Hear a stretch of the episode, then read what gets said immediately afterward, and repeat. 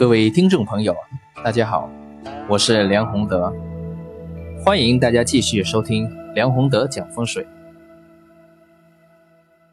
上一集我跟大家讲了一个是住得高是否看得远，那么当然大家都知道啊，这是不好的，所以呢，人不能住得太高。那么今天要分享一个相反的案例，住的低。好不好？当然，这个呢要分很多方面。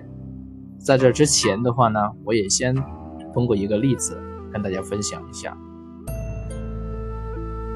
这个例子是前不久啊，有一个朋友找到我，就向我诉苦，他就说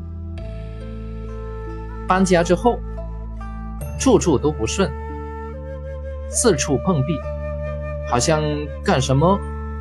都有阻碍，但是搬家之前的话呢，他是没有这个遭遇，所以他就怀疑是不是搬家之后他的新家的风水有问题。那我去帮他看了以后，结果还真的发现就是他家的风水问题，因为他的新家搬到了一个。风水上称之为地狱池的比较严重的这样一个地方。那什么是地狱池呢？你所在的地方比别的周围的建筑物要低得多。什么意思呢？就是你居居住的房子周围的建筑物都比你自己的这个住宅。高出很多，而且周围的建筑物还在四面把你围住。那这样一来的话呢，你就变成了周边的这个阳气都被外面的这些建筑物挡住了，而能积聚积聚到你这个地方的，剩下的只有阴气。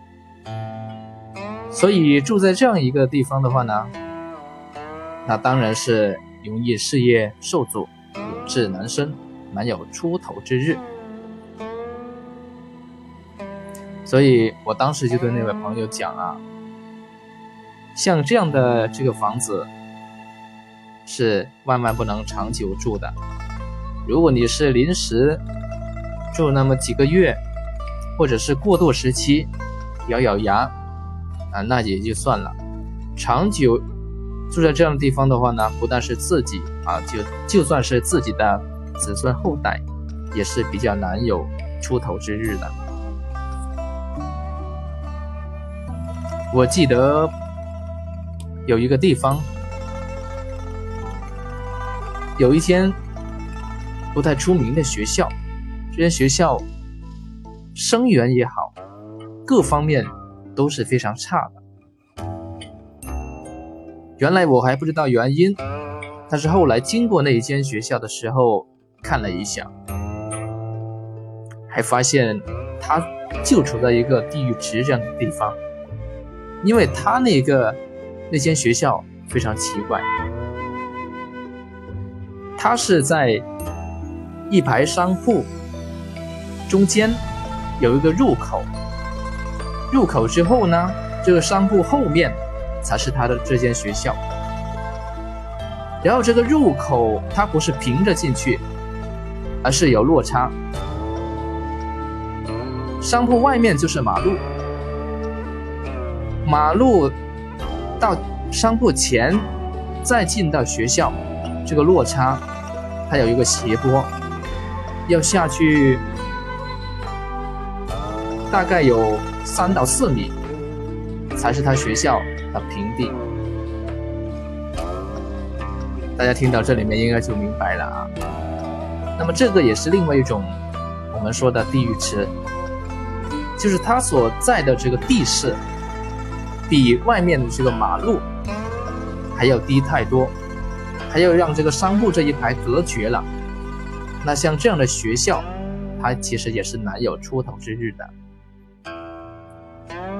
所以听到这里面，我们应该明白，所谓的地狱池，当然这个风水用的这个名字呢，也是太恐怖了。它主要指的就是你的，首先是一个你的地势比周边的都低，你这样沉下去。第二个呢是地势是平的，但是呢你的住宅周边。都是比你高出太多啊几倍，甚至是十几倍这样的高度的这些楼房，所以大家以后挑选住房的时候，这个问题也是必须要注意的。那这个就是我们今天要跟大家分享的风水问题，谢谢各位。